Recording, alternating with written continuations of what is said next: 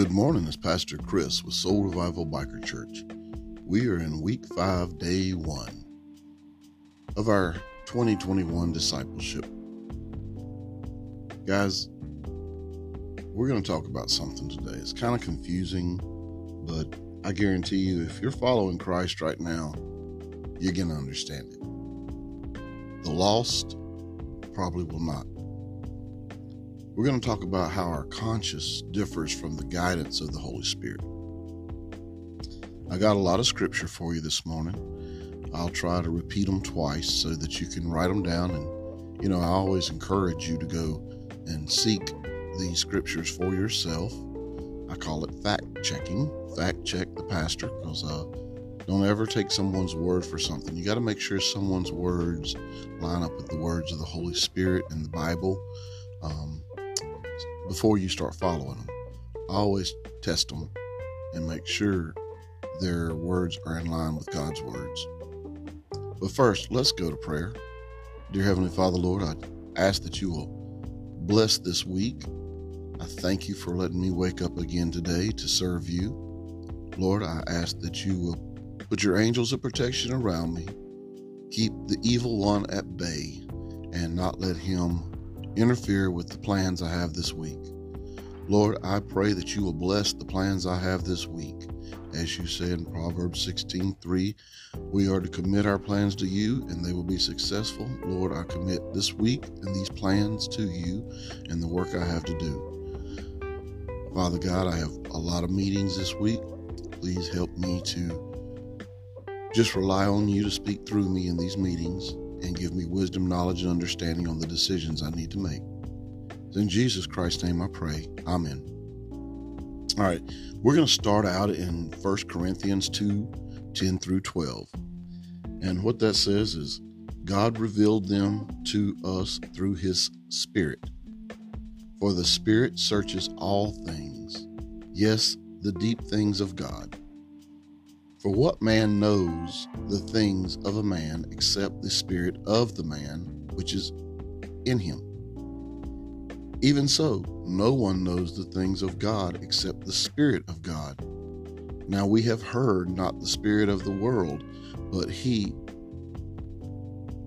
the Spirit who is from God, that we might know the things that have been freely given to us by God.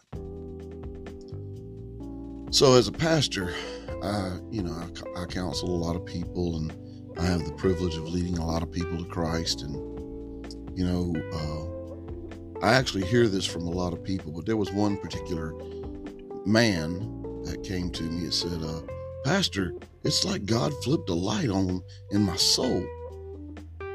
And uh, this man who had recently become a Christian said these words, and he shared a simple but profound comparison of the conscious and the Holy Spirit.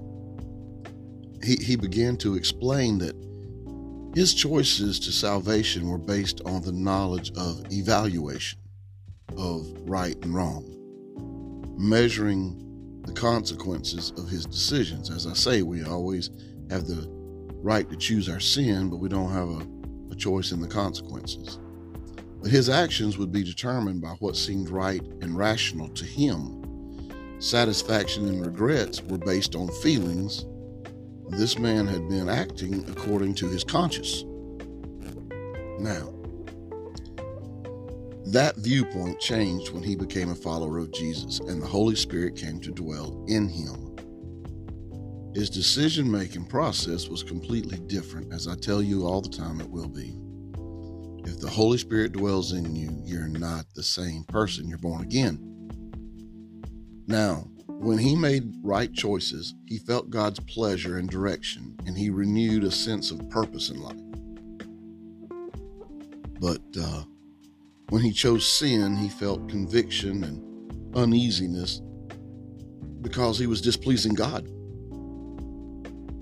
That conviction changes the game for you people.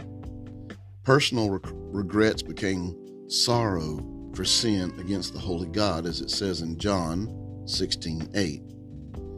Everyone is born with a conscience, says Psalms 139 13, and it refers to the creation of one's inward parts. it's the conduit in a person's soul that allows the Holy Spirit to work in the believer's life. Now, while the conscious is aware, the Holy Spirit is alive. You see, it's through the Spirit's power believers are taught. And, and it tells us that in John 14, 16. And we're not just taught, then we're led, and that talks about Romans 8, 14, and strengthened in Romans 8:26 and Ephesians 3:16. Romans 8:26, Ephesians 3:16. As today's passages start, we can know more than surface facts about God. You see, the Holy Spirit creates us a hunger to know Him personally. We want to know Him more, more, and more, and get closer and have a, a more intimate personal relationship with Him he reveals mysteries and purposes. And although there will always be things about God we are, it's just, you know, it's just beyond our grasp to understand. Romans 11, 33 and 36, the Spirit um, generates in us a passion to search for what we can comprehend. Now, may we as believers never trust our conscience, but fully depend on the guidance of the Holy Spirit that's what we're seeking. That's what we're wanting. You know, um, once you're born again, truly born again, you do not want to displease God. I mean, look at Paul. You know, he wrote, Why do I do the things I don't want to do, and I do not do the things I want to do? He was begging God to take sin away from him because he was so passionate about pleasing God, it just tore him up inside every time he failed God. And God said, Okay, I'll take it from you when you're dead and come to heaven. But just like we're born with a conscience, we're born with sin. We have to get reborn and have the Spirit dwell in us to start breaking that cycle and start getting that conviction. And that's when we really start to change and become followers of Christ.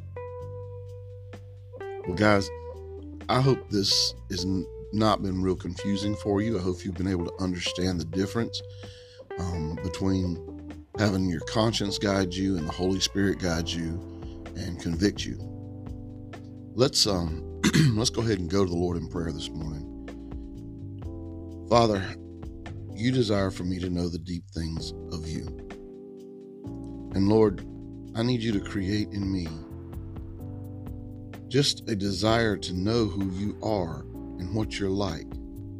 And Father, may I rely on the empowerment of the Holy Spirit's light to direct my path.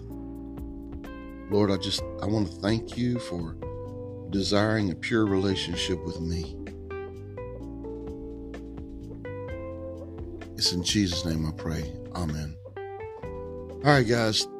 Um, remember, the enemy's out there. He wants to kill, steal, and destroy. Do not let him.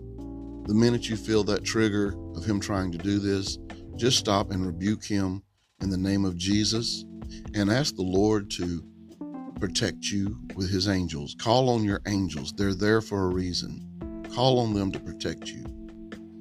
And guys, remember, God loves you. I love you. There ain't nothing you can do about it. Peace out.